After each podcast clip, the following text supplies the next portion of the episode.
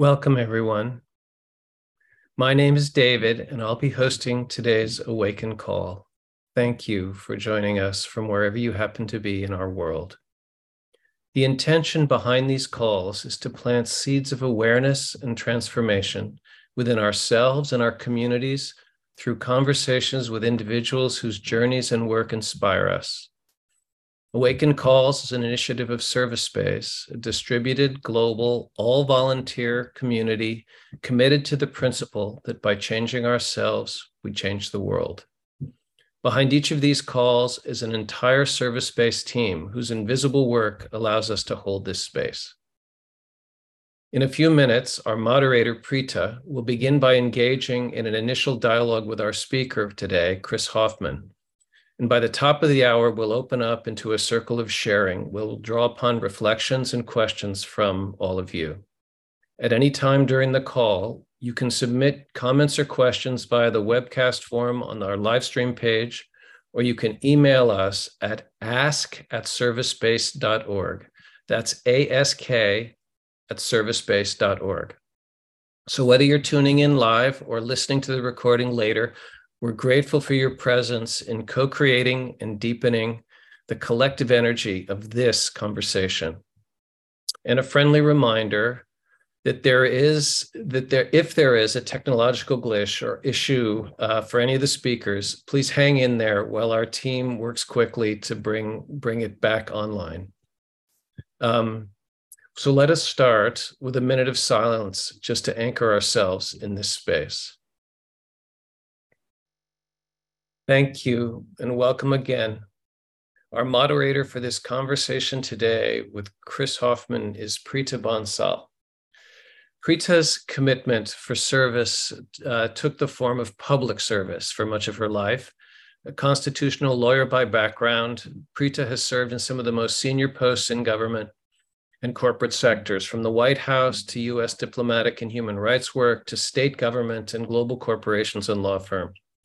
Her passion for service is now finding expression to our great benefit in service space. And she is the anchor of these awakened calls, along with many other expressions of her leadership in various sectors. Preeta will now introduce our guest and begin this conversation. Preeta, over to you.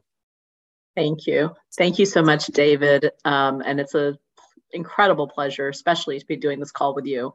Um, David's a past awakened guest himself, and I'm looking forward to his contribution. So, um, so excited to be in conversation today with Chris. Chris Hoffman is really a, a fascinating and unlikely, in some ways, global globe-trotting humanitarian. Hmm. Um, he grew up in a small town in Ohio uh, to a young teenage mom and ended up at the age of 13 living abroad, working with various global communities via a teen mission organization.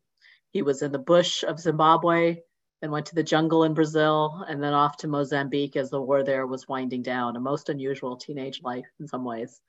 The early seed that had been planted for travel then took root after these incredible experiences, and he recognized his life's purpose, which was to serve communities in need as a humanitarian.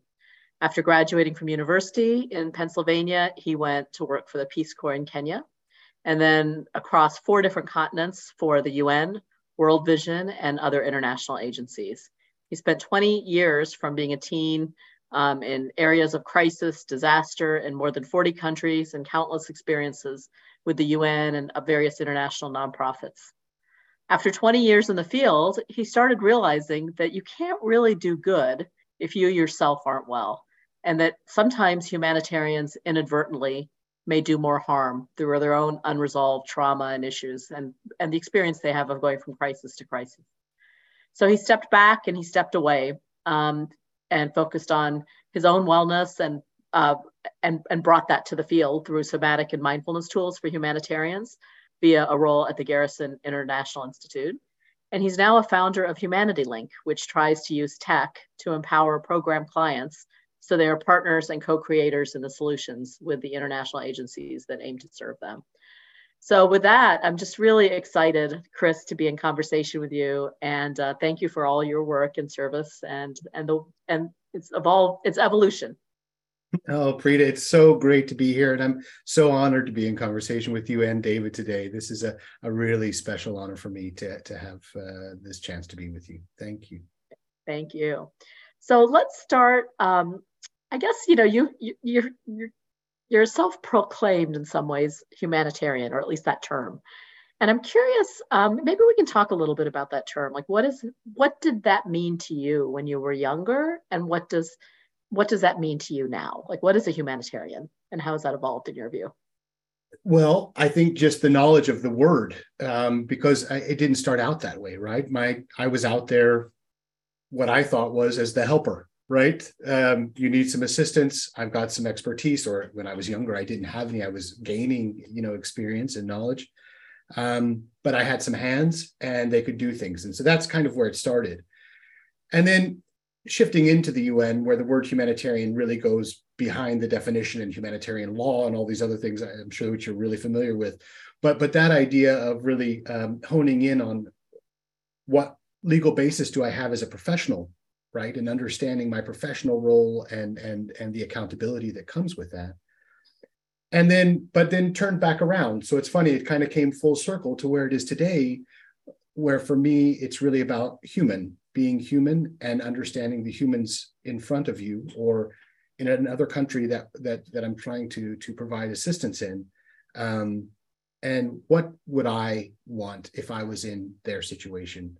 What decisions would I be thinking I have to make? And how do you make that allowable for them to do that uh, versus supplanting? You know, the traditional kind of humanitarian assistance is you supplant on top, wait until things are fixed, and then you pull yourself out um, versus actually going in, having that conversation, and and being human uh, with those. Um, you know, it's uh, it's really changed over time. I was a really good person to send in anywhere and get something done, and I really hardly ever met with anyone when I was there. Right. Um, except in my little office making decisions on behalf of tens of thousands of people versus now being able to create conversations is what we do today is create those conversations that we can have to learn what each individual needs in those experiences which i think is is really special yeah thank you there's so much to unpack there and we will unpack a lot of pieces of that like that notion of going and being a problem solver a fixer versus like uh, just being in relationship um, but let but maybe we can start um, a little bit let's start at the beginning because I, I, your, your your background and your childhood is so interesting and unusual, um, and I think uh, I think it's it's it's important maybe to start there. So I guess I'm curious, like what you know, you as a young teen, you had these pretty amazing experiences where you went and lived uh, with adults, but not with your family in in different different parts of the world from a very young age, from the age of 13, I guess. Can you tell us a little bit about what led a small town Ohio kid to even want to have that kind of experience? And like what what what made that all happen? I'm not sure that that small town ohio kid knew what he was thinking uh, when he started uh, but obviously that's that's how the the universe works right? Um, it started out i was i was struggling and through my struggles it was kind of becoming everybody else's struggle. I was a really active kid, you know, didn't cause trouble or anything like that, but I was super active, really, uh, you know, in class, you know, outside of class, I couldn't stop, you know, from six o'clock in the morning until, you know, it was time to go to bed. I was really, the, the, the wheels were turning. And that became kind of difficult for those around me and, and everything to deal with. And so there was a conversation at home at one point around, well, we're looking at military school. What do we think about, you know, you know, or something like that? Uh, help you get some focus. And and my grandfather and my my mother stepped up and said, look, there's this group um, that operates these these these these trips, and um, we think it'd be great for you. And the thing about these trips is that it's not just you just sign up and go.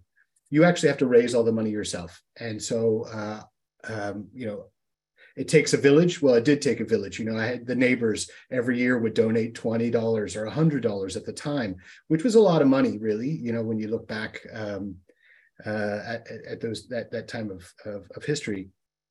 And they would donate for me to go. And I was given 32, 32 kilos and, a, and an army duffel bag. And then I was sent off uh, and then I would meet the people that I'm traveling with, and then we would all fly together uh, to to the, the, the place that we were going. I remember landing in Johannesburg in um, this was in 90, 1990, so still uh, under uh, the, the, regime, et cetera. You know, all these things were still were still going on. Uh, getting on a bus, traveling for about 16 hours by bus into Bulawayo, arriving at night, couldn't see anything. So it was the weirdest experience. I'm in Zimbabwe with people I've never met before, really, except for the last week. And now it's dark and I'm in the bush. And then the sun rose. And you can't imagine even today that experience of waking up, coming out of a tent and looking at the, the African sunrise in Zimbabwe at the time. And that went on and I, I, loved I loved it so much. I really enjoyed it. I, I really only cried once. I remember I cried uh, on my birthday when I turned 14. I remember being away from home and thinking, oh, but otherwise it was it was experience after experience. And then that moved into Brazil, which was absolutely phenomenal. Um, and and really gained a lot of experience there because we were really left in you know in the jungle. Uh, we would wash our clothes in this little little pond that had uh, fish that would come and, and, and bite our toes. And then at night we could shine our flashlights around the pond where our tents were, and there were just crocodiles everywhere. Um, uh, well, they were red eyes. We never saw them during the day, so I, am not sure, but we all thought that they were crocodiles. And and Mozambique was very different as well. Mozambique was my first experience with the UN, and um, and seeing the peacekeepers there and and it wasn't a very good experience for the peacekeepers they they there was a lot of a lot of history and and human rights violations even by them in Mozambique and being in the middle of that um it's where I got my first UN hat I remember one of the guys gave me one but that started my journey and I said I wanted to be a doctor so that's why I went to university was to be a doctor and uh and yeah, I'm, I'm gonna I could continue to babble on, but those were the you know the first that was what brought me up into this space of I wanted to be a doctor, right? Yeah. And um and I thought that that's what I had been called to do. Um, I'm that's interesting. Yeah. Yeah. so so this was roughly age 13 to like what 16, 17? Those 17, yeah. 17. And so, what were you doing? So, you, I, I, guess I'm curious. You went with a mission organization. What? Tell us a little bit about that aspect of it, like mission, and um, and what what were you doing, and uh, and then why why was medicine the path that called you after those experiences? Well, um, because I'll start with the end. The, where medicine came in was because I really wanted to go to the Air Force Academy. I'd always dreamt about being a pilot and I couldn't do the interviews because I was away during the summer. And the way that it works for the academies is you have to go through an interview process, et cetera. And I missed, I missed all that uh, as I was away. So, um, so I didn't get to do that. And that whole idea of service, whether it was the military, which is the complete opposite side of things, right? But it was this still this mindset of service. Um, uh, um, I even train my teams on what we call the service mindset, which is around how we engage with people. So it's always been really, really close to me. My father's a firefighter. I've got a family of service. My grandfather, my great grandfather were preachers. You know, it goes on and on. Of, of uh, my great grandfather was also a firefighter on the other side. So you can you can see there's this service uh, story that that goes along. But what we were doing, so each each trip was different. So the first trip, uh, we were going there to do construction. So um, there was a, a, church that needed to be built uh, from the ground up. So from digging the foundations to laying every brick to laying the caps, laying the floor, putting on the trusses and putting on the roof, the whole thing, um, and doing that. Uh, it was right next to a school in a little village called Ntunte, which is about five kilometers. Uh, well, Ntunte is about five kilometers away from where we were staying, and then Bulawayo was the next biggest city close to us. And and then in Brazil, I was actually going to build an airstrip um, and so we were going to to go to the northern part of the Amazon and build an airstrip, but there was a lot of unrest going on there because of logging and things. Even at that time, this is '91, and so instead they moved us into Rondonia, which is really remote. I mean, when you tell a Brazilian that you're in Rondonia, they're like, "Why would you go to Rondonia?" Like, there's you know, it's and this was also a, a strange place. This is my first really picture on what was going on in Brazil at the time. Uh, there was uh, mining in the Madeira River, and uh, and and things that, that were going on. Uh, but there we ended up building an orphanage. So again, from the ground up, an enormous orphanage, 20 room orphanage uh, for, for, for kids that were there. Um, and then in Mozambique, it was a very different experience. So in Mozambique, I was in Beira in the city, And uh, like I said, right after the war, we were in the basement of an orphanage. Uh, and then um, our, our job was to teach and train um, kids um, about um, moving, making that transition uh, into adulthood. Um, and and having the skills. And I actually went back during university to Mozambique and did another six months there. Um, I took a semester off and went there for another six months to to work in the training school as well. Um, which was my second experience with the UN because it was a UN building that they had vacated and they yeah. they, they, had set up the training school there. Yeah. Great. So you said the first experience was building a church. I want to, and, and you mentioned your grandparents. I think your grandfather was a preacher, and before that, I'm curious about any spiritual yearnings you had at that point in your life. Um, and we'll come back to that later. But I'm curious at that age was was the spiritual component was that a piece of what was driving you?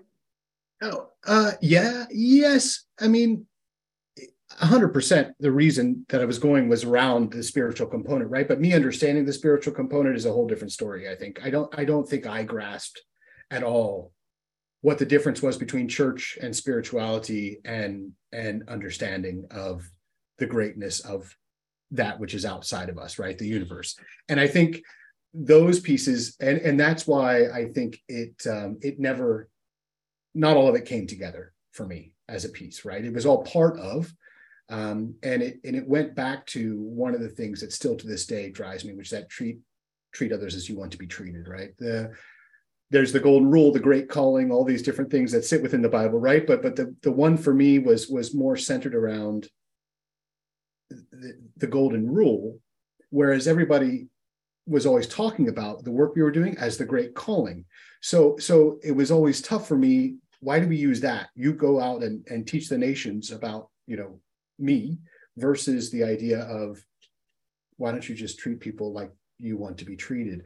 And so that was a that was that was the big the big break, I think, for me in terms of why I was doing what I was doing was I was actually doing it because we're all human, um, uh, versus that that more you know monotheistic uh, call yeah. to to to change people um and that's that's that's carried on you know for me now and in in everything um that i do is is that that true feeling of wanting to make sure that we're all equal in the way that we interact that we all have mm-hmm. the same amount of agency that we all have uh, the same opportunity to be able to speak and to be heard mm-hmm. um, yeah yeah, I'm curious about those. Uh, I'm sorry, I'm, I'm kind of, we're going to get into a little bit about the nature of service and what that looks like, but I want to kind of just focus in a little bit for a second on that, those early years.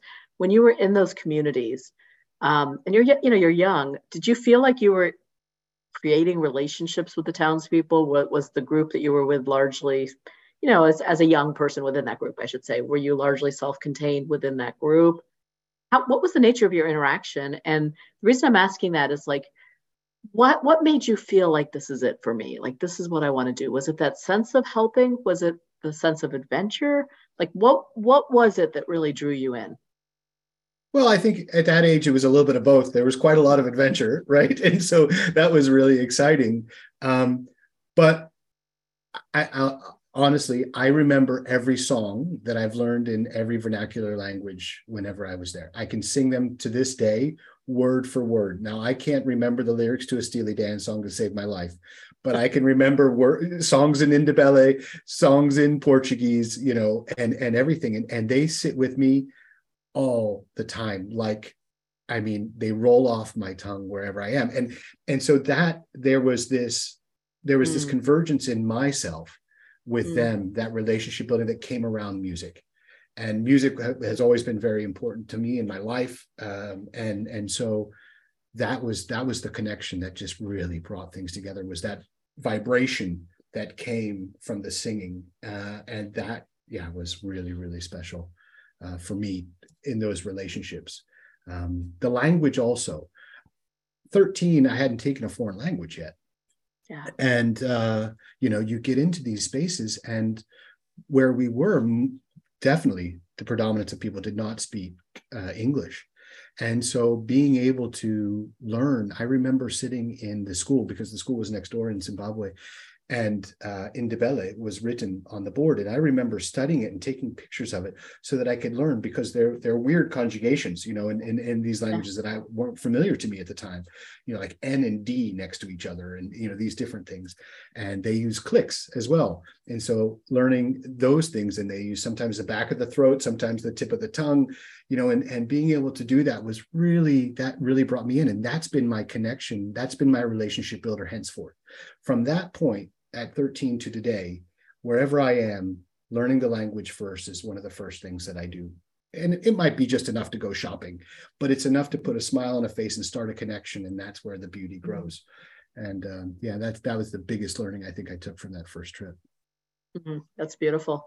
And when you were in, um, in Zimbabwe, I guess that, what was your sense, or I guess, yeah, in Mozambique after the Civil War, you said that was kind of where you got, you encountered the UN. Um, what was your sense of peacekeeping and what the UN was doing and and what the role of international organizations was in all this?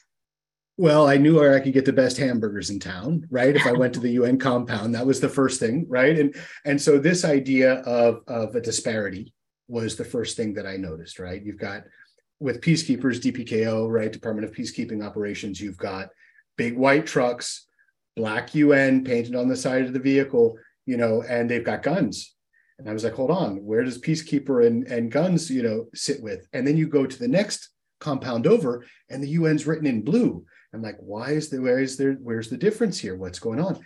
And trying to understand that uh, was a big thing for me at that point. Um, yeah, the peacekeepers, again, I, I, I really struggled with it. I, I struggled with what they were doing. I struggled with understanding what they were providing, how they were providing it. I could see how they were interacting with people, and it was out of fear.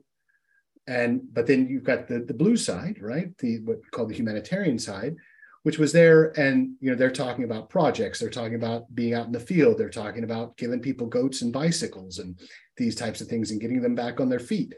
And so I started to realize in you know in my head as I was talking about the military or that that is not where I want to go you know that that side of things and and that's the side of things where I really feel like I can make a, a difference in my life and and yeah. the doctor piece came out as well then because um, seeing the hospitals that were completely no windows you know or anything in Mozambique at the end of the war there was I mean everything was destroyed just anything from hotels to houses to to everything. And then seeing that and saying that's probably going to be the biggest gap. And i really feel I've, I've felt a strong calling at that time in my life that i wanted to be a doctor and, and, and work in the bush. And that's why i went back.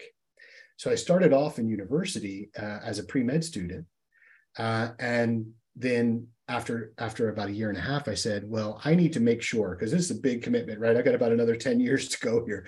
So i want to make sure. So i went back and i and i worked in a clinic in Zimbabwe. And uh, that was the time that I learned that I didn't, I wasn't called to be a doctor. I was in the in the in the the outpatient with the doctor. He'd bring me in every day, and I'd sit in this outpatient clinic uh, in Hippo Valley Estates. And um, and a woman walked in with a big swollen knee, and he said, "Oh, I need to need to draw out the the fluid from the knee. She'd been kicked by a cow." And uh, as he was drawing out from her knee, uh, she went to grab the needle, and the doctor hit her to have her stop her from pulling it out. And you know, this was at the height of the AIDS epidemic and everything. And he's there with his three children. He's worried. You know, it was a visceral kind of response that he had. And but then I realized that whoa, okay, this doesn't feel right to me. And it could have just been the doctor, but it was like that. That light came down and said, "No, Chris, this is not your space. This is not how you're going to be able to help. You need to rethink." And I went back to university and, and went and did a two degrees in international business and international relations, um, and and started studying Russian and thought I'm going to try something completely different. I'm going to get out there and and really try something different. Um, and then obviously, as you said, went into the Peace Corps after that. Yeah, awesome. So let's get into uh, so this whole nature, the, the, whole notion of serving and serving through humanitarian organizations and the role of international organizations so so many people and i'm curious i mean then you had 20 years in the field after the peace corps. You had a whole career where you went i think to something like 40 countries in different different time periods. Um, so many people are drawn to this notion of you know saving the world helping the world fixing the world all of these things. Um, and that that could be mission missionaries trying to save people's souls, humanitarians trying to you know lift up people, and some firemen, as you said, in your family that are trying to you know support people, and so many other nobly minded people. Um, you know, Rachel Remen, who we were uh, we all have come to love, she has this beautiful distinction um, in her terminology between serving versus helping versus fixing. Um, and I'm just gonna, just for our audience, I'm just gonna read a tiny excerpt of one of her pieces because it sets the context. Um, and and I, I want to come back to like, yeah, what service really is and and what what you think happens or what can happen in the field. Um, so Rachel says that serving is different from helping and fixing, and she says helping is based on inequality. It's not a relationship between equals. When I help, I'm very aware of my own strength and the need of the other person. Um, and people feel this inequality. So when we help, we may inadvertently take away from people more than what we could ever give them. We take away their self esteem, their sense of worth, their sense of integrity and wholeness. Um, she says, in contrast to that, service is a relationship between equals. And then she says, service is also different from fixing. Um, when I fix a person, I perceive them as broken, and their brokenness requires me to act. When I fix, I don't see their wholeness um, or trust the integrity of the life in them. Fixing is a form of judgment. Um, and, and again, she says in fixing, there's an inequality of expertise that can become a moral distance. Um, and we cannot serve at a distance. So I guess, you know, as you think about being a humanitarian and all the humanitarians you've encountered in the, you know, in your in your travels, I wonder how does one try to help or save the world without seeing it and the people you're serving as broken? I think that's a that's an innate struggle that many humanitarians face. Um, I don't I don't know. I think it's shifted over time. Let me put it that way. Let's look at the history, right? The history post World War II, right? Europe has fallen. Humanitarian, beyond the Red Cross, which was already there, but you know the real uh, of aid, et cetera, coming out of, of post World War II, right? The Reconstruction and all the agencies that came from that and people were going in to to save right people to to help right i think that was more of the help time right they were we want to help and what do you do as a helper you end up it slowly moves into fixing right? Because you get used to it. You know that you know the cadence at which you're working. You know the cadence of the way the disasters or crises happen. So you get into fixing. You just start doing the same thing over and over again. You don't care about who you're serving. You care about doing your job right? And that's kind of that that that's how that transition moves. That move into service has really been to be fair now not not everybody right? But i'm, I'm going to generalize a little bit. But but in the last probably 15 years we've seen a, a shift and that shift to service has been around one specific modality that's changed a lot of other things, and that's around cash. So if you ever look at humanitarianism up until around 15 years ago, right, give or take, nobody ever used to give money. They would give things because there was a lack of trust on how people would use the money. So immediately, the way that you were delivering your service was based on the fact that you didn't trust the person that was in need that you were trying to help. I mean, it's the strangest dichotomy to have to actually think about but it but it, it was the reality and it, for again almost 70 years. Now as we moved into this more cash space this opportunity for people to be able to make their own decisions to be able to have the agency to say what they want and then be able to choose what they want um, has revolutionized part of the humanitarian sector right? Part of it uh, it is it, it's a big it's a titanic right? You you talk about big ships and how hard they are to turn right? The, the, the humanitarian industry is very very difficult to turn. And and so cash people are moving towards cash as as an assistance modality but the systems behind it still don't support it very well. So i think that what we see or what i see today is that there is a great desire by many people in the humanitarian sector to move towards that service kind of mindset um, but i don't think that the systems are allowing it um, to move as quickly as it should based on still this issue of trust, which goes back to the point that you were making before around that inequality. And it's a perceived inequality by the person delivering a service, right? They, they think that you are in need or that you um, you are vulnerable or that you can't do for yourself. Therefore, I must come and do for you.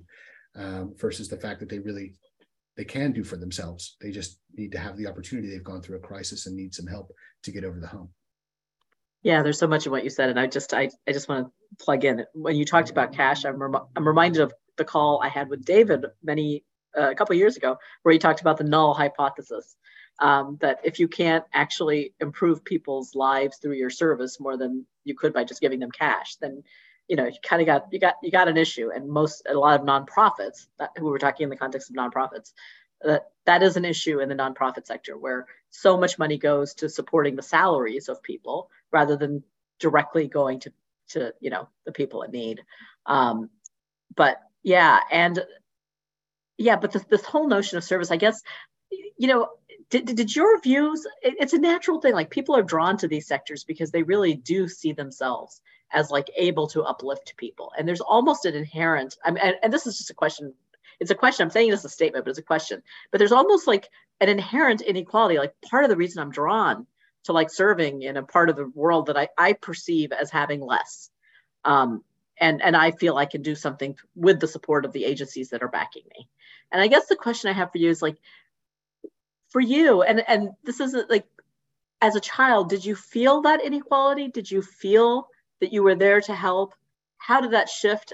You know, I'm wondering if you can just maybe separate, if you can remember like times where you felt, you know, a sense of serving, a sense of helping, a sense of fixing, and like what, how that felt within you. Like what was, what was the difference within your body almost?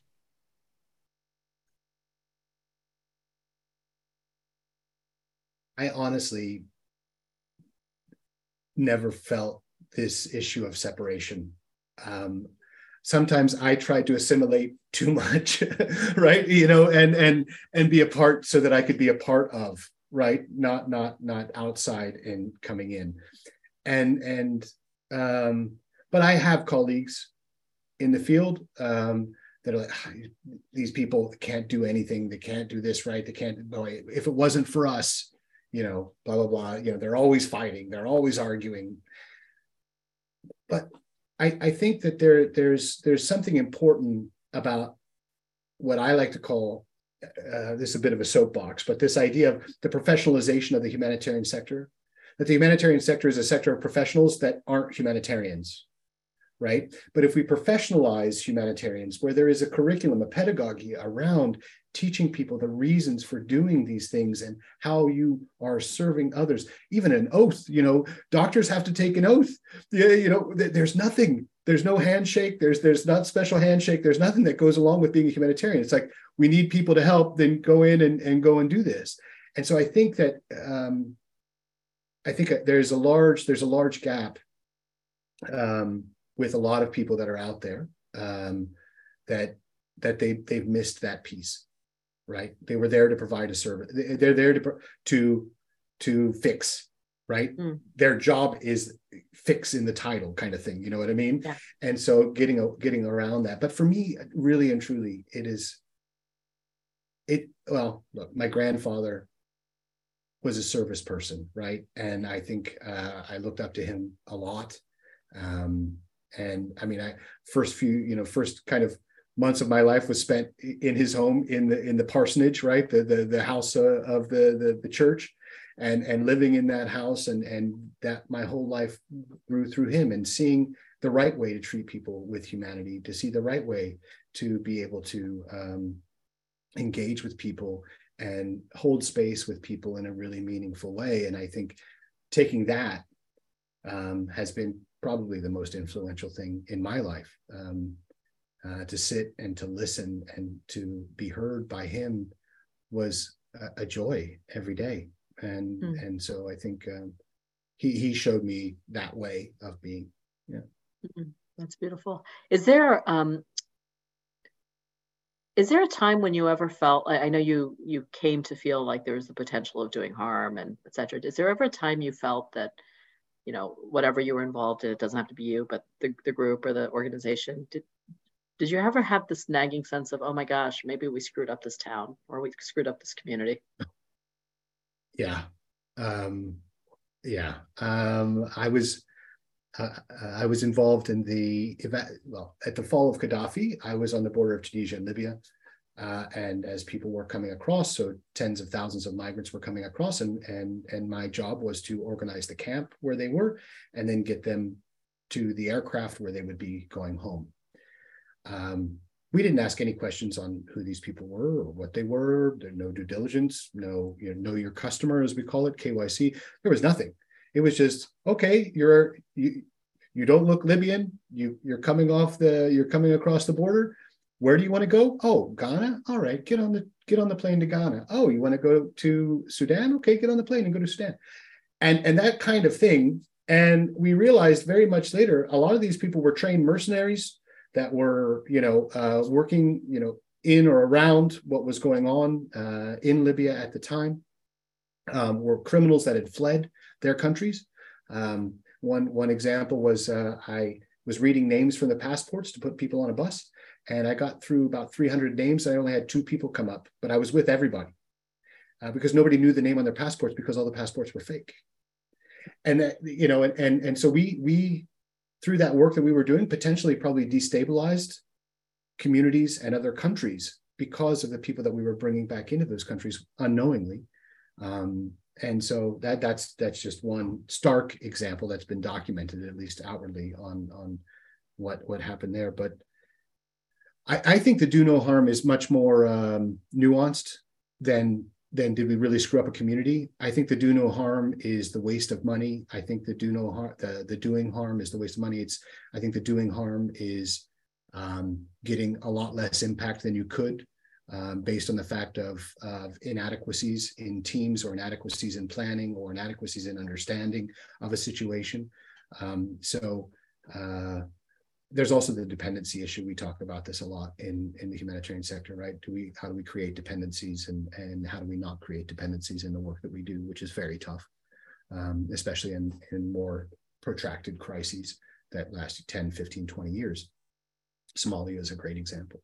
Um, but but when when I when I look at this, I I I learned when I left field work, the the main reason I left is because I kind of noticed three main gaps in the work that I wanted to really address. The first one was the wholeness of the humanitarian.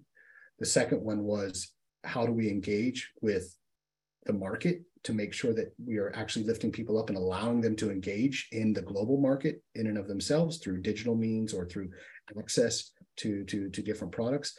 And, and the third one was, was the professionalization of the humanitarian sector. And so when we moved here, I was with Garrison, so running the contemplative based resilience project. I was teaching here at the university. There's a master's program for humanitarians here at the University of Groningen, where I live, where we live as a family. And then I started Humanity Link, which was then that piece. So those were the three goals and we gave ourselves five years my wife and i we said okay we've got five years we're going to do all the goals that we want to do and see where it takes us because we really felt passionate about our own things i mean my, my wife does something very different but but but we do it together as well and and so that's really what we decided right um and when you say here, let's just, uh, you're in the Netherlands, right? I'm in the Netherlands in, in Groningen, uh, as you say here, Groningen, which is in uh, uh-huh. the north, the very far north of the Netherlands. Yeah. Yeah. And so I, you, you talked about the three things that you saw that kind of led you to think about the potential harm that was that was being done. Can you just do you want to say just a little bit more about each of those? I think that might be helpful. Yeah, of course. So the first one, the wholeness of the humanitarian. Uh, again, you you can't you can't be able to give 100% if you're not 100% yourself. And what happens with humanitarians is there's kind of a, a, a scale. So imagine that you go to your your first crisis, you're in there and you're operational, and you can operate for a year at about 80% of the time, right? You're you're really working hard. But getting into year two, you know, you're you're finding different coping mechanisms. You've been in the field a little bit too long. You don't go home as often. You're centered around your office for the most part, or the community that you're working in. Your your your your impact level starts to go down and then you get tired you get angry and burnout starts to set in. And so you say ah it's time for me to move. You know i'm getting a little bit tired here in south sudan. You know there's some new jobs opening up in congo. Let me go to congo. So now you're at the bottom and then you enter into congo and you kind of shoot back up. But instead of that nine or ten months where you were kind of operating really high now it's about six months. Then you drop down. And then about 18 months you're in congo then you're like oh well i'm really tired of this. I'm burning out. You know this is horrible. Then you're like okay i'm off to myanmar Then you go to Myanmar, now you've only got about four months of peak performance, and then it goes down more. And so you've got this kind of thing where the the it gets faster and faster and faster, right? The the ups and downs. And your effectiveness is really low. And your cost is extremely high because not only do you have a salary, it costs a lot of money to hire internationals and bring them into these places. Yeah. So I did a calculation once, right? And and and just just the burnout factor of humanitarians in a situation could save tens of millions of dollars if we just made the humanitarians uh, able to engage with themselves and be able to engage as a community as a whole to to be able to work on their wellness together tens of millions of dollars per year in every crisis not just hmm.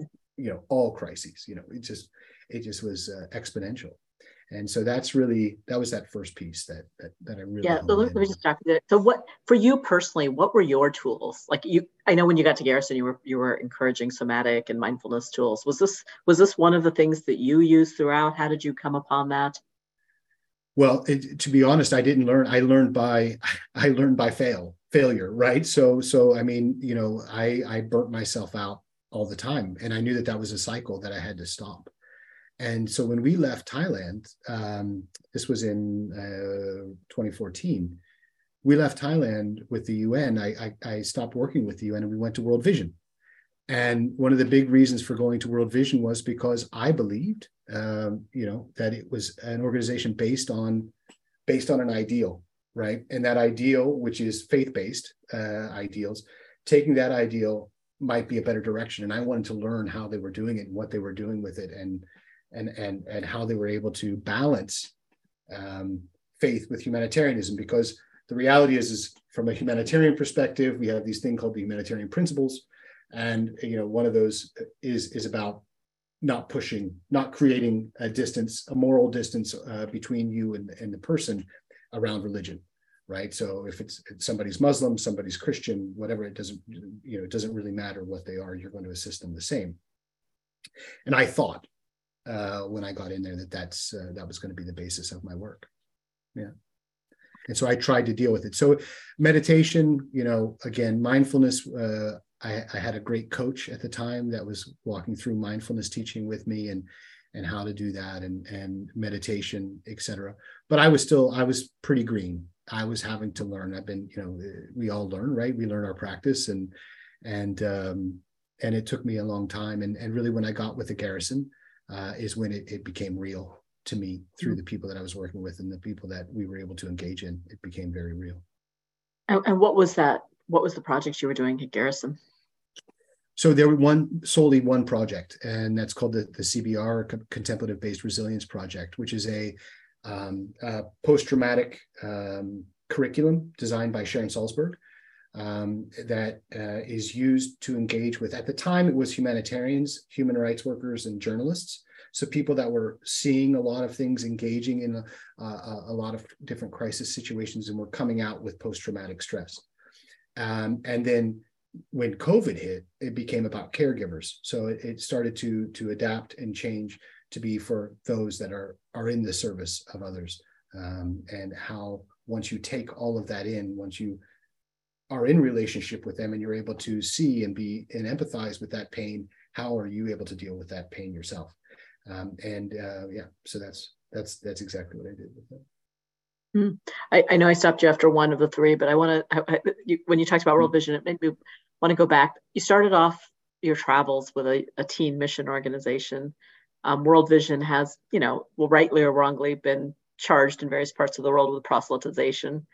I'm curious, you know, we were talking about service and we are talking about versus helping versus fixing. To me, there's such an interesting, complex um, cocktail that comes up when you have, you know, service, missionary, kind of saving the soul notions, and then you have race at the core where you have a lot of white westerners supporting you know people of color i guess i'm just curious how do you unpack you know the racial di- di- dimension the kind of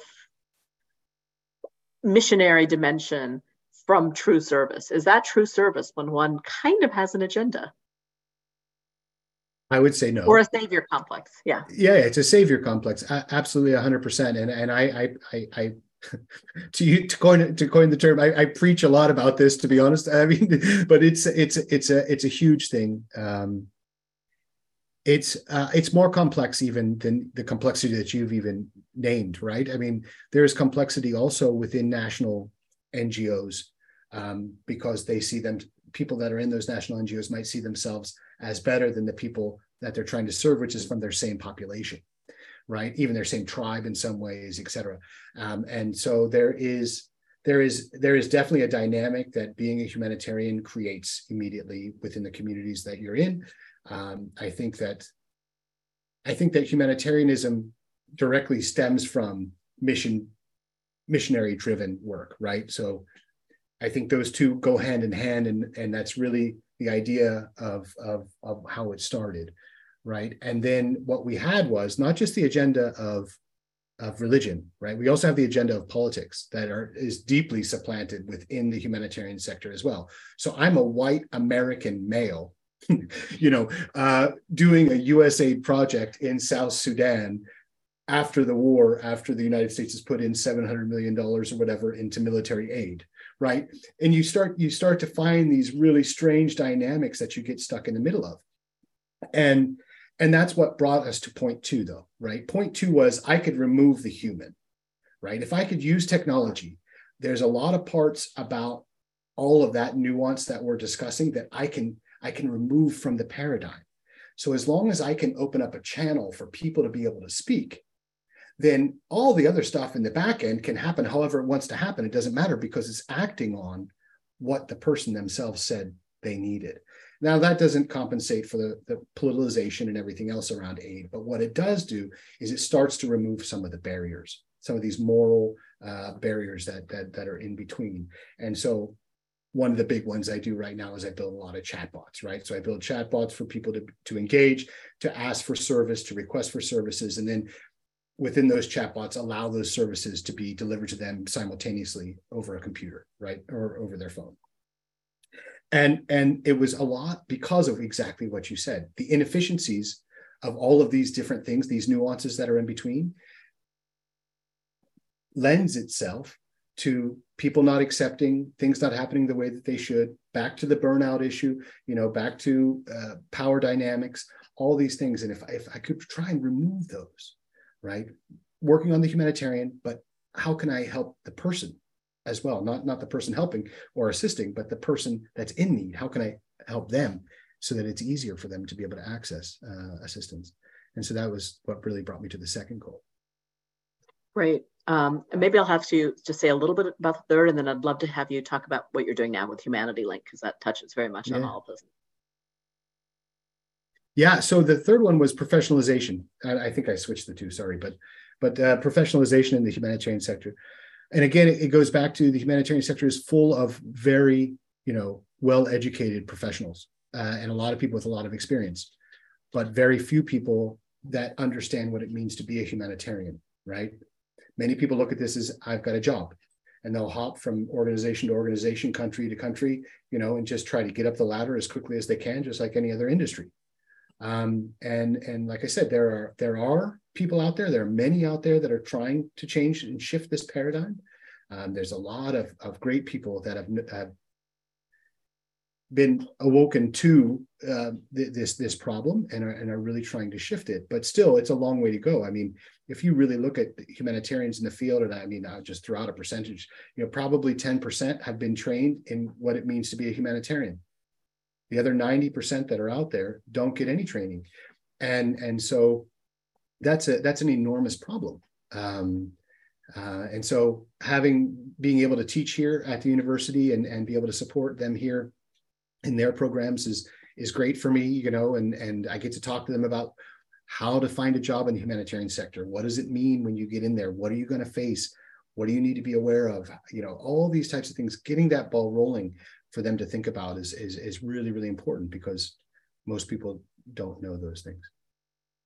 Hmm, great. Um, can you can you say a few words about a humanity link, and then I do I, I yeah I want to come back to something you just mentioned, but yeah. Yeah, of course. Yeah. So so Humanity Link was established with a lot of like-minded friends. Um, so all the people that had been in the humanitarian sector and left the humanitarian sector at some point, Uh, and we all came together, and they all had their own consulting firms. And we all came together and said, well, we, let's create an umbrella organization that if we want to work together on with impact, you know, instead of just doing these single consultancies everywhere, let's use Humanity Link as that that conduit. And what that has turned into really is more of systems innovation thinking, um, a kind of a systems innovation house that considers what's going on in the different systems that operate within the humanitarian sector, and then how can we design innovations or tools or products um, that can integrate into the humanitarian sector to make sure that those systems operate in, in, in a very efficient way. And what that's really come down to is one of the main main products that that we've been uh, working on now for the last three years is is around communications. How do we how do we allow people to have the voice where they are and and noticing that as a gap. Um, but as I said, yes, uh, Sandra Tiedemann, who now heads up um, Garrison International, is is also part of Humanity Link, right? So so we, we all came together and said, look, we know that there are some problems here in the sector, so let's all come together with a really diverse group of, of knowledge and then start to work on changing that system. Are you finding that the uh, using technology to kind of get people's input um, that that goes to the kind of the bottom of the pyramid? Are they able to access technology? A hundred percent. Yeah, I think that there's there's a lot of um, the, the, the the data doesn't lie in terms of the reports. You know, there was just a report put out by GSMA, is the the global mobile network operator mm-hmm. uh, group, um, about access to phones in Sudan, for example, of refugees, and and something like ninety percent of all refugees have access to a phone, whereas the beginning, the hypothesis was they were going to get thirty to forty percent. And so the reality, not not everybody's on a smartphone, but but everybody has access to a phone that they can use on a daily basis. Um, and they're able to use it in this way to respond to kind of whatever request for information and right and so that's one of the, the tricks of the trade is not developing apps because one of the things about apps is that really takes a lot of time and effort to to engage with people on and teach them how to use the app. But if you engage with them on the way that they're already on the phone so providing them a voice service where they can call into or sms or what's the more uh, technical term of ussd which is the idea of creating a menu uh, sharing back and forth over SMS, uh, using WhatsApp or Viber or Telegram, and making sure that those systems are safe for them to use, but also making sure that services can be delivered through that that system is what we've been putting together over the last three years, and it's it's really effective. I mean, one one small example, Ukraine. Um, in Ukraine, um, the system that we've been working on with the Norwegian Refugee Council uh, exchanged over 120 million messages um, just last month. So there's 120 million interactions with over 650,000 households. So 650,000 homes, people in a home registered for assistance uh, over the platform. Hmm. Whereas a- NRC might have reached 15,000 um, in three months, you know, by going door to door and knocking on the door, and they were able to reach 650,000 in 20 days. It's amazing. I, uh, yeah, that's amazing. So I, I, we're wrapping up on our time. I know David's going to come in in a few minutes, but I did want to ask you. Um, two, two, two more lines of inquiry. One, do you think do you think that humanitarians you mentioned like you know six months they start off whatever a one year cycle and it diminishes to eight months six months four months whatever. This is maybe a an edgy question but do you think people certain to me to move every four six eight months year whatever it, that, that's a that's a certain type of person. Do you think the type of person who is drawn to this kind of work maybe you know is trying to avoid some some of their own issues Great question. I think my my uh, counselor also asked me the same one a couple years ago when we started, um, and uh, I I had to dig in and ask myself that same question. Uh, even so, I'm I know that there is part of that in me, right? Growing up in a small town, wanting to get out, you know, what do they say about Ohio? You know, Ohio is so bad; it's got the most astronauts. They wanted to go to the moon. They wanted to leave so badly, you know. but but you know, that's I mean, there is this this this thing, right? Um, and I grew up in Appalachia, so I was I was growing up in in, in southern Ohio, um, and yeah, I mean, uh, mo- almost all my friends uh, never left. Right? They still live in the same county, uh, you know, um, and and never left. And so I think that there's a part of me that knew that, could see that, that this was it was all or nothing, right? I was either going to be here forever um, and do my trips to to Cancun every spring break, or I was actually going to get out and, and do something different. And I would tend to believe that that most people in the humanitarian sector, I wouldn't say are running away, but have a penchant for something different than where they're from. I think you know they. Yeah, I guess I was talking about not so much running away from where you where you're from, but running away from whatever unresolved trauma or stuff you have within you. Um.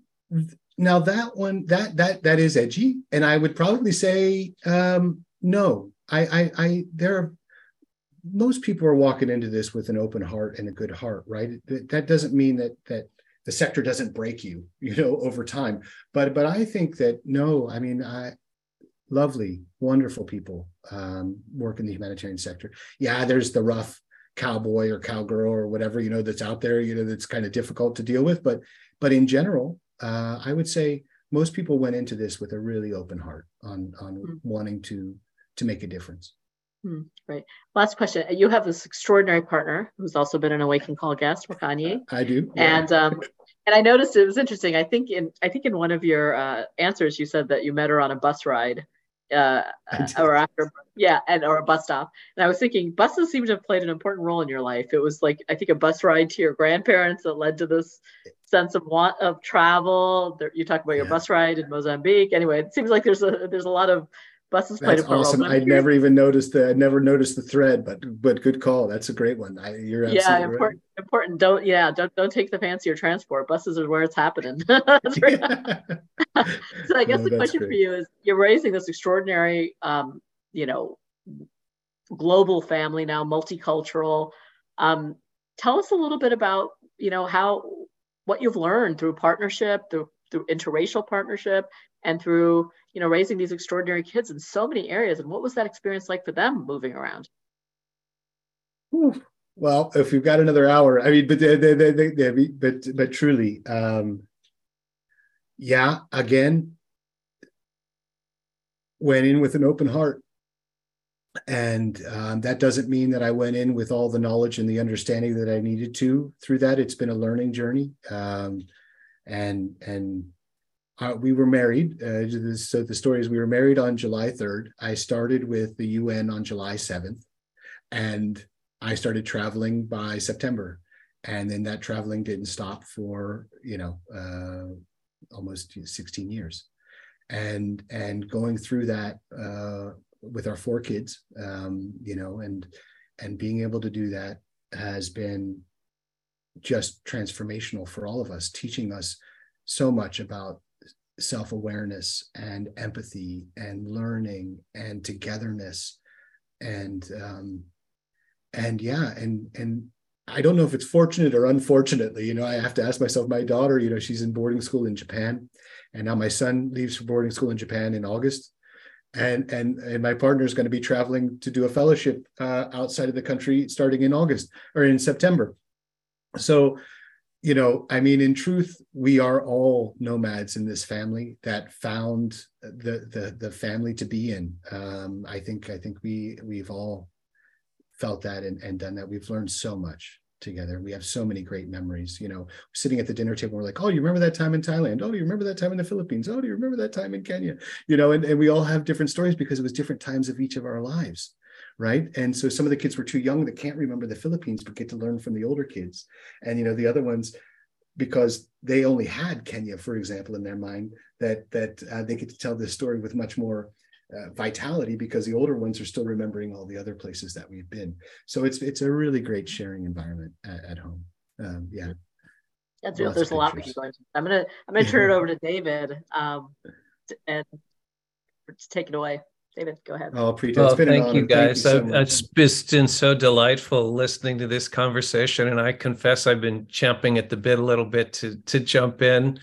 I want to remind all our listeners that please post your questions uh, in the chat um, uh, or send them to, to ask at servicespace.org so that we can get your voices into this as well. And we'll relay your questions in to Chris. But while we're while we're we're letting you think about your questions and get them to us, I have a couple things I want to jump into, Chris. One was you said something that really struck me um, and I hope I heard it right, so I'll read it back, which is that that there's a growing number of, of people in your in your estimation in the humanitarian field who really want to adopt more of a service mindset as opposed to a fixing mindset. And i think one of the things we share very strongly is that we've i think we identified mindset as the core problem if you will quote unquote yeah, that we need to work on. And obviously um, humanity link is very focused on on changing the system or the mindset um, so you said more people, and in your life, you're seeing more and more people have this understanding of the need to shift the mindset, uh, but that the systems get in the way. And so I wanted to pause on that a little bit and say, obviously, you know, we're, we're that means change the systems. There's this beautiful quote from Paulo Freire, the the uh, the kind of liberation theologian from from South America, who said, um, if systems don't allow for dialogue or structures don't allow for dialogue, the structures must be changed, yeah. which kind of captures this essence. So, how do you see the effort to change those systems? And when I think about the humanitarian space, there have been a number of big top level programs in recent years. I think going by names like the Grand Bargain of a few years of ago, course. and then something called yeah. Charter for Change and now there's an interesting new effort, uh, Pledge for Change, which is yeah. one of the most interesting, I think, because it's the first one that's kind of come from the global south as opposed to from the powers that be in the humanitarian system. And I just wanted to pause and say on the Pledge for Change, they're getting big INGOs to make three pledges. And I'd be interested in your reflections on this. One was more equal partnership between the big INGOs and local national NGOs. And I'd be interested in your take on that. Second, that we really need to change the way we raise money for humanitarian aid, the way we talk about people who need humanitarian aid. In other words, they call for authentic storytelling, yeah, which seems pretty aligned with where you're at. And then the third one was to be more proactive about and be about learning the lessons out loud to be transparent and to be influencers in the wider challenge of creating change in the system. Yeah. So what do you think? You're just going to drop that down like that david? That's awesome. That's i love it. No and, and and i just want to do to tell you how much i did appreciate your call and all of the things that you do. I, i'm really honored to be to be speaking with you. And um so the the the more more authentic partnership or equal partnership, right? Localization is what we call that. This idea of of of trying to do that. I I think um, there's a lot of talk around that, right? You mentioned the grand bargain, which goes directly into that same thing, right? And and I think that um, I don't think that the systems are ready. I think there's a lot of lip service, to be fair and honest. Um, I think that uh, I don't think any I don't think any bilateral donor. So what we would say is the, the government donors, uh, they talk a lot about it, but that real authentic way of doing it, they don't have the systems to do it. So mm-hmm. what are you mm-hmm. going to do? Just dump a whole bunch of money on on on some NGOs without you know making sure that they have the capacity to deal with your audit. You know, USAID used to say for every one dollar we give you, we have two to audit you with. You know, and so are they going to be ready to to be able to deal with those things, um, and that complexity when we're talking about hundreds of millions, you know, billions of dollars? Um, that the way that money is raised, uh, that that that piece on on on true tell, uh, storytelling, et cetera. I, I I think that that's that one's been there for a while, right? People have noticed it, but not many organizations take it to heart, right? So you still see dying children on the advertisement, you know, and these types of things. And so people come already being like, there's, you know, this, this, it's a horrible situation, but they come with a different mindset as they're engaging versus actually engaging as equals, you know, going and sitting at the table with people and having a conversation with them about what gaps are they facing right now that you can mm-hmm. actually come and address. You're, predominantly now you're just coming in because you already know the gaps right? Mm. you already know the, the issues that are there. Mm. uh, and then the, the the last one was uh was the, the um i can't read my writing. The learning out loud and influence learning out loud right? The, the transparency. Yeah, yeah. Yeah i mean the transparency goes with fear right? The reason why NGOs aren't transparent is because they're fearful that they won't get the money the next time. Mm. Because the only way that that that NGOs operate is on their overheads that they get from the funds that they receive in the crisis that they go to. So all these three things that we're talking about is how they make That's how they generate funds, right? They mm-hmm. they generate funds by saying they're accountable with the money, so donors want to give mm-hmm. them money. They generate mm-hmm. funds because they say we've identified the gaps and we're ready to address them, and mm. and then they they advertise in the way that they do. And the third one is is they're less than transparent on what outcomes there were because of the fact that they want to be able to access that money again. So, mm. in hmm. truth, that's the problem in the system. All these three things are the problems inherent with the system that are going to be the most difficult to change for those, especially international NGOs uh, that are operating in these situations. But to your point, your earlier point, just to comment, why why is this changing? What's happening? I think there are hmm. kind of three things that are happening. The first one is is the engagement of the corporate sector in in humanitarian action, meaning that they're engaging in this way. And I think there's a big place for them uh, in many ways to do this, to bring people into a market very quickly, uh, to get them back on their feet. I think there's something really special there. I think the second one is all these new NGOs that are coming out. So we we talk about the Give Directly's of the world, the Kivas, et cetera. You know, all the models are still being worked out. They're testing. They're still in kind of a pilot phase from an NGO kind of perspective of 50 years versus five years. But but I think there's something special uh, out mm. of some of these really new kind of millennial or pre-millennial Gen Z, whatever you know, uh, NGOs that are coming out. I think there's something special around that. Uh, and and the third one is is that I think there is a growing movement in the sector, right? Um, because the old people, the traditionalists, are starting to retire, and so now you're seeing a shift come up into management um, that uh, uh, that hopefully and that I can see uh, has that change mindset uh, within them and so that's that's what I think. That's the beautiful. Thank you. I um, I at first I was starting to hear, uh, you know, you're very clear and experience the voice of experience about why this is so hard to change, given the kind of status quo and the way the system is currently operating but then you, uh, you kind of lifted me with the three things you're seeing that are, are more hopeful and that's uh, that's beautiful. Are there other um, are there other kind of you know one of the things that um, it's always interested me when you going just maybe a little deeper on these new ngos um, you mentioned give directly which of course is part of that cash transfer piece that you mentioned earlier I mean, this is all about directly empowering people, giving them the ability to resolve their own situation. And of course, if if corporations are engaging in ways that give people a meaningful way to get a job or earn a livelihood and all of a sudden plug into the market so they become more self-sufficient, that's another very empowering way.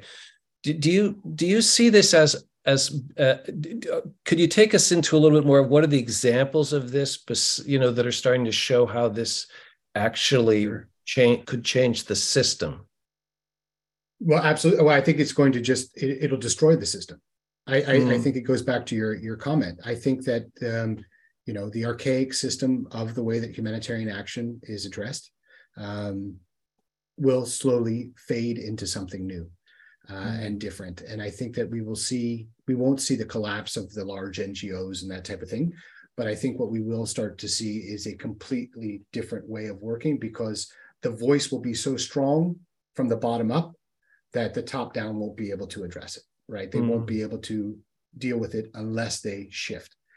And and a couple new things I think that will will make this change even more meaningful. So we talk about cash and we talk about give directly. But what we need to talk about is identity, right? One of the biggest gaps in all of this the reason why we can't give cash to everybody, the reason why this system doesn't work is because of the banking system, right? So another system that we need to look in addressing, because the bank needs to know who's getting who's setting up the bank account, right? Every time you mm-hmm. go into a bank, you have to show your ID.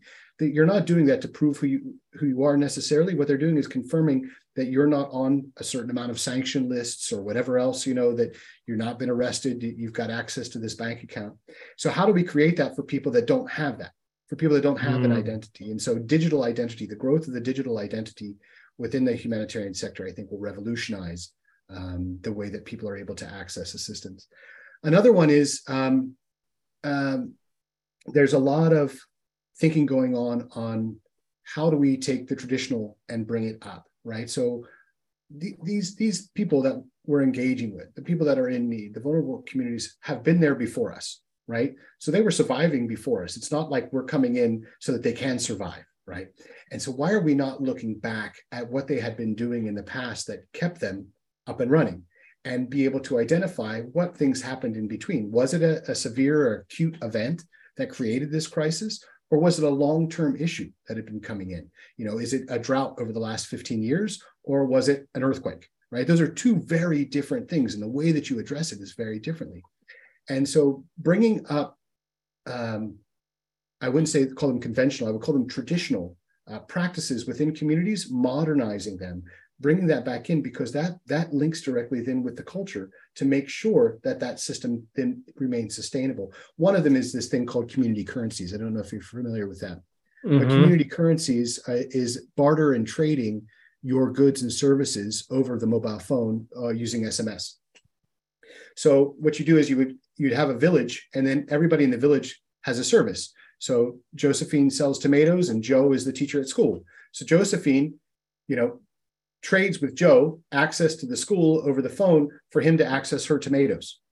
And so you allow, without filial currency, the community to interact with each other so that they're able to do it in a more traditional way versus mm. letting the current market system lay on top of them and actually create the inequity that, that, that we face in many of these places. So there are lots of these going back to old systems, uh, I think is is is somehow the new uh, way of engaging with a lot of communities as we localize. That's further. powerful. Thank you for bringing that in. I think it's sometimes called asset based approaches. Instead of viewing people as deficits, you actually see the knowledge and the power. And, and at this moment in, in human history, I think there's a double benefit because um, when you take the really big picture of what's happening with our blowing through planetary boundaries and the level of of um, kind of change that that affluent consumerist Western societies are going to have to go through in order to live sustainably. The double benefit is that traditional societies, to use your word, have a have a better and deeper understanding of how to live that way that we need to learn from. So there's a mutuality there of how we can kind of learn uh, from more traditional uh, societies that aren't over consuming on on our on our planet. Absolutely, indigenous, right? Indigenous knowledge systems and being able to to to to grab onto that and, and understand it better is is going to be, I think, super important for the rest of history. Mm. We have a question here uh, from a caller that uh, I thought I'd throw out to you, which is, what would a Hippocratic oath for humanitarians look like? well, it's a great question. So, the, like I said, we have the humanitarian principles, right? And the main, there is a mantra that sits within the humanitarian work, and that's the title of this um, this this this call as well, which is "Do No Harm," right?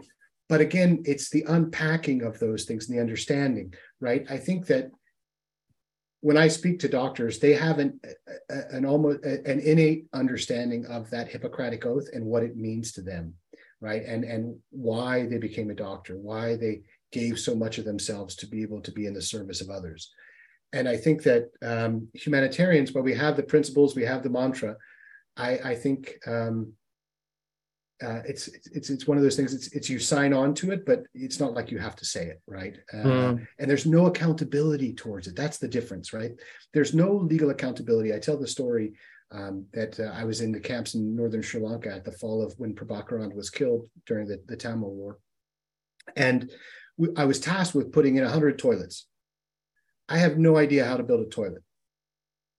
And what if somebody got cholera from the toilets that I just built.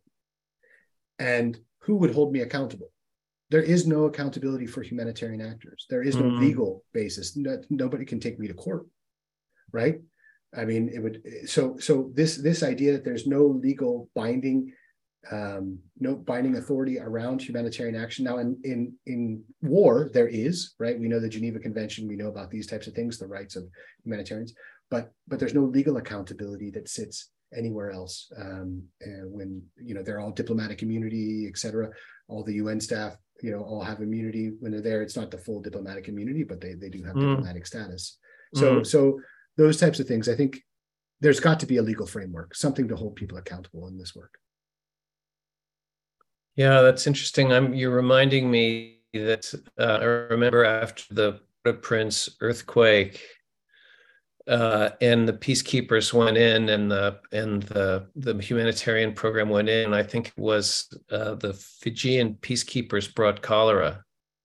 Yeah, and uh, well, Fijian or Nepalese, there's a there's a story. Oh, Nepalese. That's right. That's right. That was right. That's right. It was one. Yeah, anyway, I, I was there. You, you know the story yeah. better than I do, and sure I, I was, was there from day two. Yeah. Okay, so you remember that story first person. So I, I guess you know it was just it's always been spoken about as a kind of a, a tough case because in some sense you don't want to discourage helping but then you do want some kind of accountability for hurting don't you? So how do you get that yeah. balance right? That's very interesting challenging thing. Um, but uh, just to reflect on kind of everything and and kind of putting it putting it out in a slightly different way i i want to come back to this how do we how do we speed up like it's i you know i can't resist this urgency sense of urgency around making more progress on these things uh, and so if we know that this more uh, service based mindset, one in which we live in mutuality of relationships directly connected, you know, in a relational way with people, and then together find solutions is going to be better. And we know this. And we know that our current systems and structures don't enable that. How, how do we how do we speed up that learning curve? What what are the things we can do to to um, to to make that happen faster and I, I i am seeing i'm reading into humanity link a your effort to do that and i think your three pillars are very powerful um but but how do we how do we, do you I, I mean it's just a question i hold. I don't have an answer to it but it's a question uh, no i think yeah I, I i know where a starting point could be. Uh and that starting point goes with with donor leadership.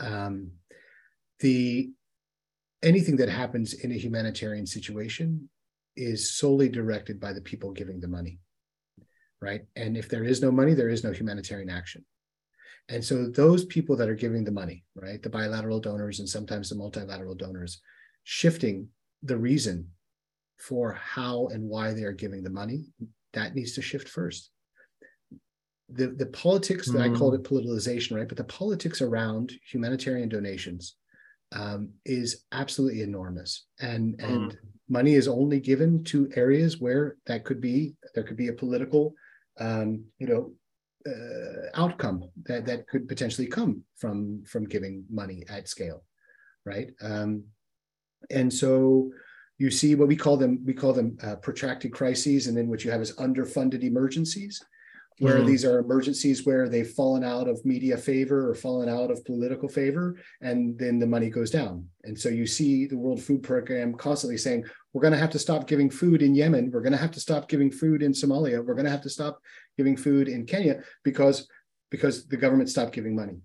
And so the reality is, is that the when the governments give the money, they're giving money at a one-off, right? It's an act of Congress or whatever that we're going to donate mm. and there's there, it's not linked with what's the outcome right it is it's the link of the political action and the money there's no link to political action money and outcome right and and so i think that's the gap and getting the donors to be able to shift that that's going to be the biggest change that we all need mm. to advocate through for you know through through mm. whatever political channels that we can engage in i want to i want to circle back to the, the point you made about leadership because I, I think that's really important.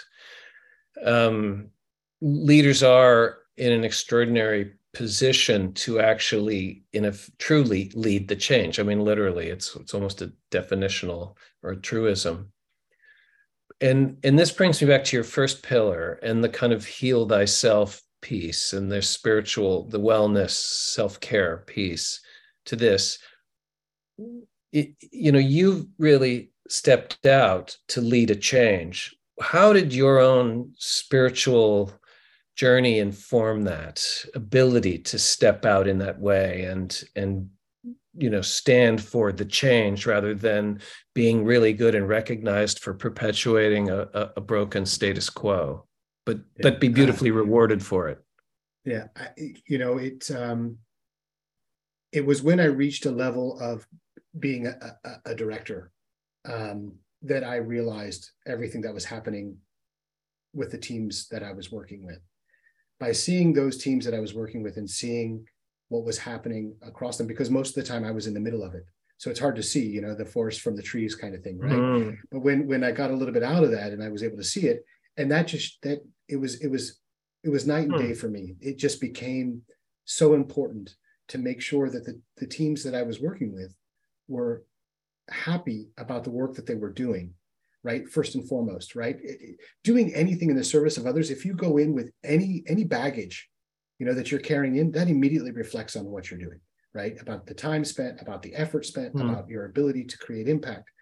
And so trying to wipe that away and work and it was great in world vision because there was a fallback that everybody had. And so there was this opportunity to utilize the faith based part of world vision to create that mindset and well-being and and that really worked out well and so then when cbr came up and being able to see that as now not just reaching a faith-based or a type of faith but being able to cut across all faiths that just was really transformational for me right that oh we can use mindfulness to do this we can use these different practices that we can bring people into that's actually going to be able to lift them out of this pain and this trauma that they've been just holding inside and taking mm. from place to place with them. Um, you know, it's just it was like it's like a virus.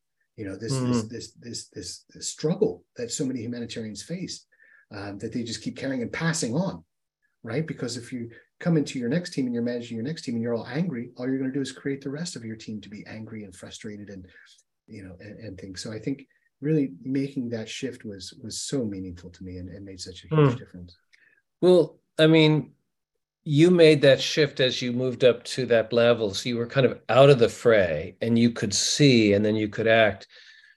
But why do you think you made that shift and so many others who move up to that level don't? What what is it about your journey that allowed you to to to have that that insight? Well i think it was just i think it was by chance of of my journey right? What mm. my journey had been where it started and and realizing that there was an emptiness uh, mm. as i was going through i continued on this journey mm. that mm. you, you get into the grading scale of where you want to be in a staff member and things and you lose sight of where you came from and so being able to turn back and and mm. look behind me and say whoa that was a whole different time for me and i was so much happier and why mm. am i unhappy now and then turning that around and and moving that forward is really what happened. But it was it was a reflection right of when was i happy when wasn't i? And i'm not happy right now. You know at that time when i was talking i'm, I'm not happy right now. Mm. why am hmm. i not happy? And and trying to understand that and then being able to see. That's beautiful. That's beautiful. Thank you for that reflection.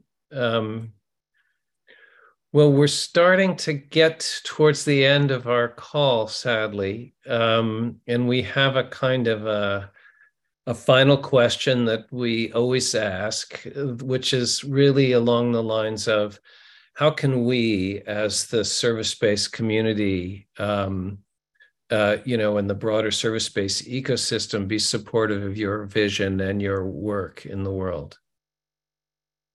I, I that's a wonderful question, and I really appreciate it. And and one of the the big things for me is I, I was I was talking to to you both earlier. I had just gone through a pod on service service space with with Laddership, and it was really meaningful to me. And I think being able to find a way for the humanitarian sector to be able to know what service mm. space is and be able to have an opportunity to engage with service space would be so special I mean, I'll be honest and open, uh, you know, and I know it's an enormous community, but I learned about it from my wife.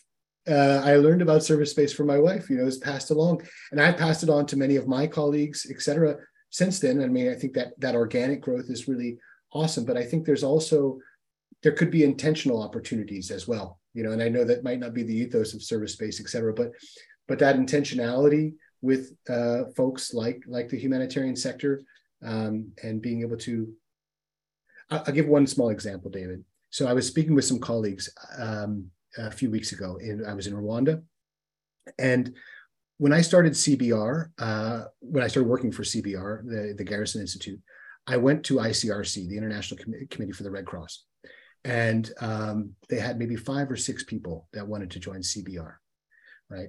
But now they re-advertised um, a, different mindfulness training with uh, Plum Village. So they've created a, a, an engagement with Plum Village at ICRC, and they had over 700 people sign up in the first week.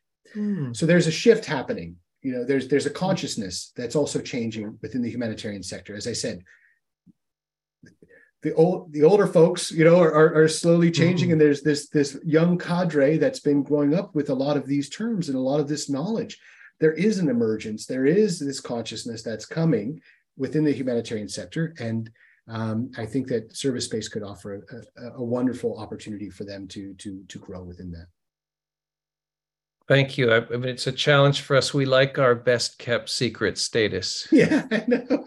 I know. I know. I know. Rita, yeah. do you have any other? Uh, I see you're you're you're back with us. Do you have any any last questions for Chris as we start to wind up here?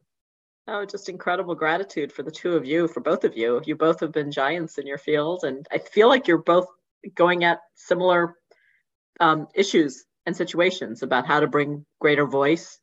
Um, David, you know, your your technology that you pioneered so many years ago, constituent voice. How do you bring constituent voice into service? Um, mm-hmm. so I'm just really, I, I'm just, yeah, I'm just really drawn to the the two of you, the whole approach of all of this. And I, I'll just say, I, you know, I'm trusting, like like service space does, that water flows where it's meant to flow and uh, mm-hmm. sometimes there's like different, sometimes when we try and design impact, we limit what true impact really is. Um, so just trusting in all of this, grateful to all of you. Thank you. Well, you know, I I have to I wanted to say that when you offered me the opportunity to meet Chris in this way and to learn about his work, it felt very I jokingly wrote and said we're going to have an orgy of confirmation bias here. You know, this is this is you know when we this is to you know to us it feels so obvious hmm. that the system has to shift in these ways. And it's just it's just beautiful and wonderful to be together and share the stories of how this is happening. It is happening. I'm really glad chris that you see this changing consciousness and that more and more people are are hungry for the mindfulness work and the kind of inner to the outer piece and the connecting and relation. And it, you know i i do believe with the rest of the service based community that if we we let the water flow in this way we will eventually inhabit a, a kind of collective new mindset in this regard. It's happened before and it'll it'll happen now. So thank you for this opportunity I'll just throw, I want to throw one more thing in there. It's interesting as I listen, I, I think what jumps out for me from this conversation, it's actually been quite interesting. You know, Chris, there's when people step away sometimes, is you know, and step away, step back, and kind of try and uh, think about similar problems in a different way. Um, there's often kind of a little bit of a distancing from what I did in the past and what I'm doing now. That, that's my experience. What I'm what I'm really drawn to and stuck that really strikes me about the way you think about this and are talking about this.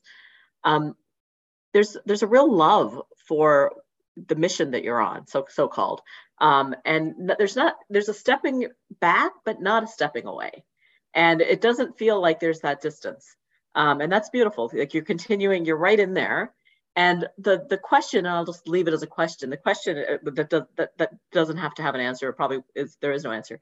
I'm struck by you know sometimes the stepping back can lead to a sense that I'm going to approach this with different tools. Like the master's tools cannot dismantle the master's house. You know, the changing of the system's not going to come from the same things I've been doing. And I admire what feels like an attempt to jump back in there, but with different, you know, maybe slightly different consciousness, but similar tools, but maybe slightly, you know. So I don't know. It's it's an interesting experiment, and uh, I'll be curious as to whether the stepping back will eventually lead to a stepping away, or whether this is like this will this will be the what feels like for you the right thing to do. I really appreciate it, and I'm I'm I'm glad that I'm at least able to still purvey my love for the work that I do because I, I really do love uh, doing what I do, and and it's been a, it's been a long journey that I, I don't want to end. you know, it's it's been great. Yeah, but thank you both, and and and David. You know, just a small anecdote. So constituent voice, uh, you know, my, the, the tool that that uh, the chatbot tool that we created is called Voices. So it's the the Beautiful. same, right? The, the consciousness is there, right? It's it's it's it's mm-hmm. transferring across all of this stuff because we we do know that the biggest gap was listening to those that are the ones in need. You mm-hmm. call it mm-hmm. constituent voices, we call it voices, you know, but it is that that idea of of engaging with communities in the way that they want to engage. And it's so so important. Mm-hmm. And you also invoke that beautiful embodied dimension of that in singing and the fact that you remember all the you know le- songs that you learned in whatever language you happen to be traveling in so there's the perfect kind of mm. landing of that in our bodies I know my wife is famous for singing on these calls. I please don't ask me to do it. It's it's the last thing you want to hear. Actually, we're gonna go. We're gonna go the other direction now. We we thank you, and we'll close out with uh, uh, as we began, and with a, a minute of silence.